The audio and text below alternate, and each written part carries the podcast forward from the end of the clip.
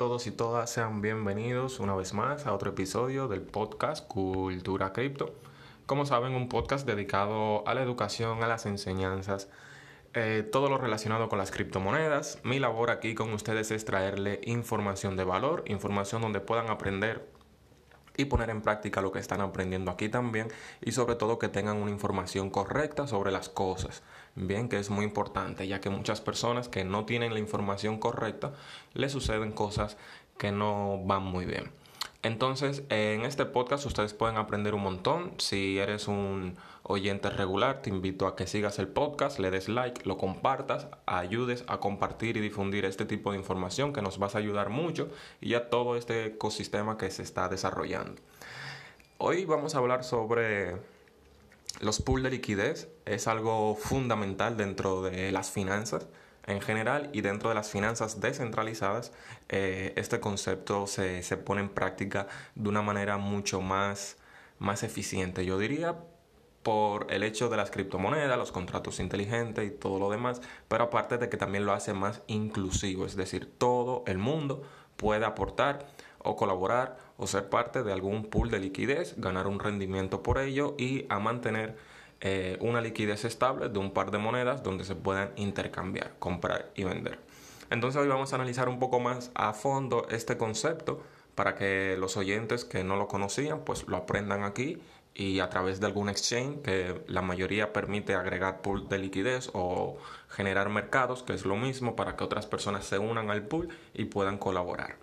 Entonces, en el mundo de las finanzas funciona con liquidez. Sin fondos disponibles, los sistemas financieros se paralizan. Tiene un poco de lógica, ¿no? Porque si no hay un fondo, ¿con qué vas a trabajar entonces?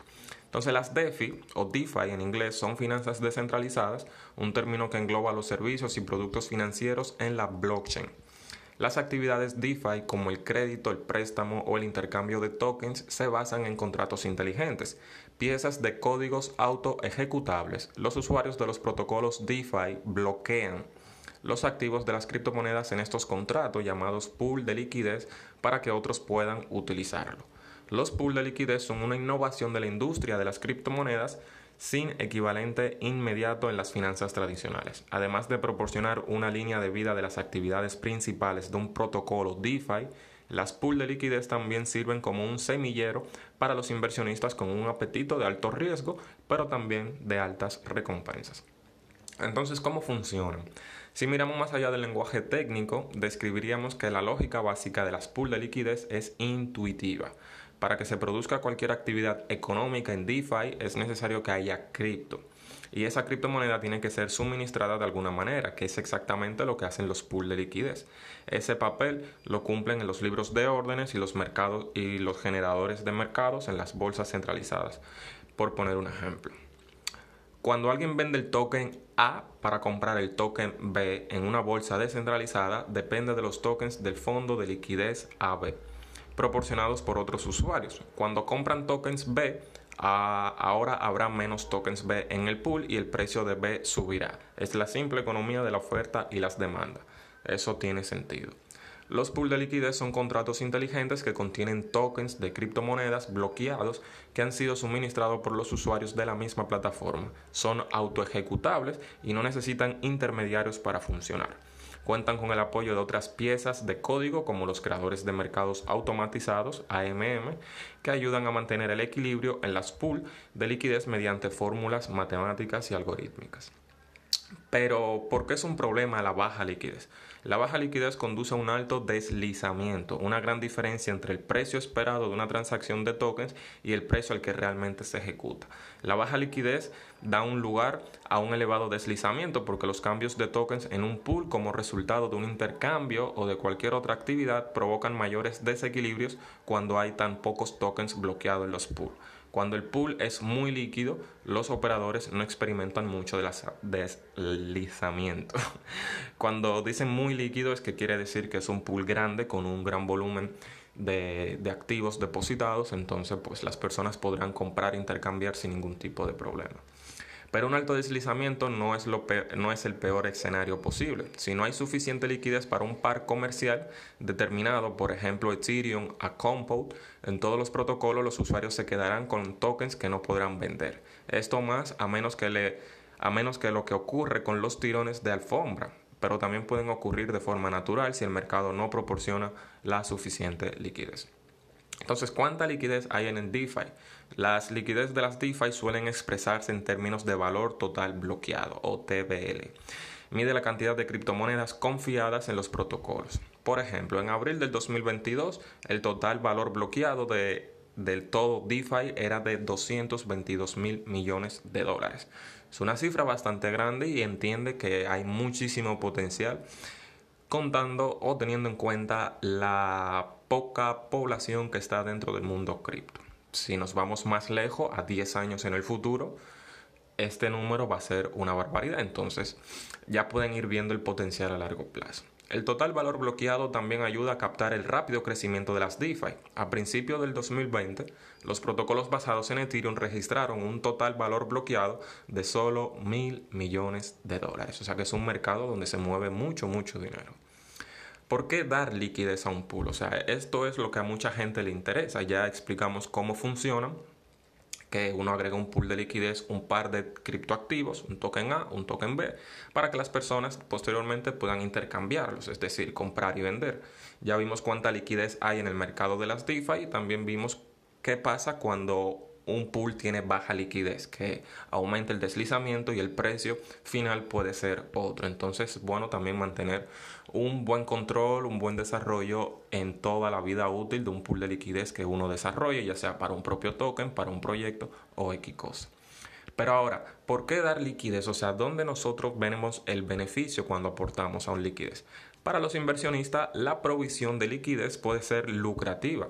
Los protocolos incentivan a los proveedores de liquidez mediante recompensas en forma de tokens. Esta estructura de incentivo ha dado lugar a una estrategia de inversión en criptos conocida como cultivos de rendimientos, en los cuales los usuarios mueven activos entre diferentes protocolos para beneficiarse de los rendimientos antes de que se agoten. La mayoría de los pools de liquidez también proporcionan tokens LP, una especie de recibo que más tarde se puede intercambiar por recompensa del pool, proporcionales a la liquidez proporcionada. En ocasiones los inversionistas pueden hacer stake con tokens LP en otros protocolos para generar aún más rendimiento. Sin embargo, hay que tener cuidado con los riesgos. Las pools de liquidez son propensos a la pérdida impermanente en términos para que cuando la proporción de tokens en un pool de liquidez, por ejemplo, la división siempre es 50-50. Si vamos a eh, invertir 100 dólares en un pool, tiene que ser 50 y 50. Van a ser 50 eh, USDT y 50 dólares en Ethereum, por ejemplo, o cualquier otra moneda.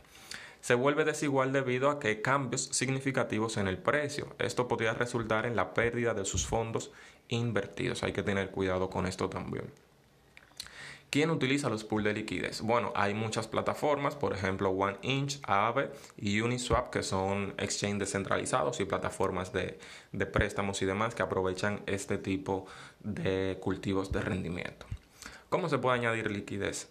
A grandes rasgos hay dos formas de añadir liquidez. Si quieres añadir fondos directamente a un fondo de liquidez, como el pool de liquidez Ethereum USDC en SushiSwap, necesitarás tener cantidades iguales de Ethereum y USDC que puedes intercambiar usando cualquier intercambio descentralizado. Por lo general se necesita un par de tokens iguales porque el comercio, los préstamos y la mayoría de las demás actividades DeFi son casi siempre de dos caras. Se intercambian Ethereum por USDC y viceversa. Como resultado, la mayoría de los protocolos requieren que los proveedores de liquidez prometen el valor equivalente a 50-50 de dos criptoactivos a los fondos disponibles para que se puedan mantener un par para el equilibrio. Pero también hay una forma menos engorrosa. Puedes hacer zapping en un fondo de liquidez añadiendo liquidez en una sola transacción a través de plataformas como Zapper que inventó concepto en el 2020, solo tienes que ir a Zapperfy y conectar tu wallet al hacer clic en Pulse para ver la lista que hay y disponibles para entrar y así añadir liquidez a este pool y cualquier activo que tengas. Sin embargo, Zapper no incluye todos los fondos de liquidez en DeFi, restringiendo sus opciones en lo más grande. Ahora vemos el futuro de las pools de liquidez. Operan en un entorno competitivo y atraer liquidez es un juego difícil los inversionistas persiguen constantemente altos rendimientos en otros lugares y se llevan pues su liquidez o su dinero. En Nansen, una plataforma de análisis blockchain descubrió que el 42% de los agricultores que aportan liquidez a un pool el día de su lanzamiento lo abandonan en 24 horas. Al tercer día, el 70% se habría ido. Para hacer frente a este problema, conocido como capital mercenario, Olympus DAO ha experimentado con la liquidez propia del protocolo en lugar de crear un pool de liquidez. El protocolo permite a los usuarios vender sus criptomonedas en su tesorería a cambio de sus tokens de protocolo con descuento, que es el token OHM. Los usuarios podrán hacer staking por OHM para obtener ya después altos rendimientos. Pero el modelo se ha topado con un problema similar. Inversionistas que solo quieren cobrar el token y marcharse en busca de otras oportunidades, lo que disminuye la confianza y la sostenibilidad del mismo protocolo. Hasta que DeFi no resuelva la naturaleza transaccional de la liquidez, no hay muchos cambios en el horizonte que se puedan hacer al respecto. Hasta aquí el artículo de los pools de liquidez. Espero que en este podcast haya entendido un poco mejor este concepto. Ya vimos el futuro, vimos qué pasa cuando baja la liquidez, el problema que causa con el deslizamiento, que al final te puede salir más caro. Eh, vimos cómo funcionan, vimos dónde se pueden agregar y vimos todo esto. So, si te gustó este podcast, si también quieres aprender más de pool de liquidez, te invito a que compartas el podcast, lo sigas, lo menciones y todo esto. Bien, nosotros seguiremos compartiendo más contenido de este tipo en futuros episodios y si quieres aprender mucho más aún y totalmente gratis, te invito a que te unas a nuestro grupo en WhatsApp donde compartimos mucha, mucha información relevante y que te va a ser muy útil si eres un cripto inversionista. Yo soy Lenny Champagne con todos ustedes. Muchas gracias por escuchar. Nos vemos en la próxima. Adiós.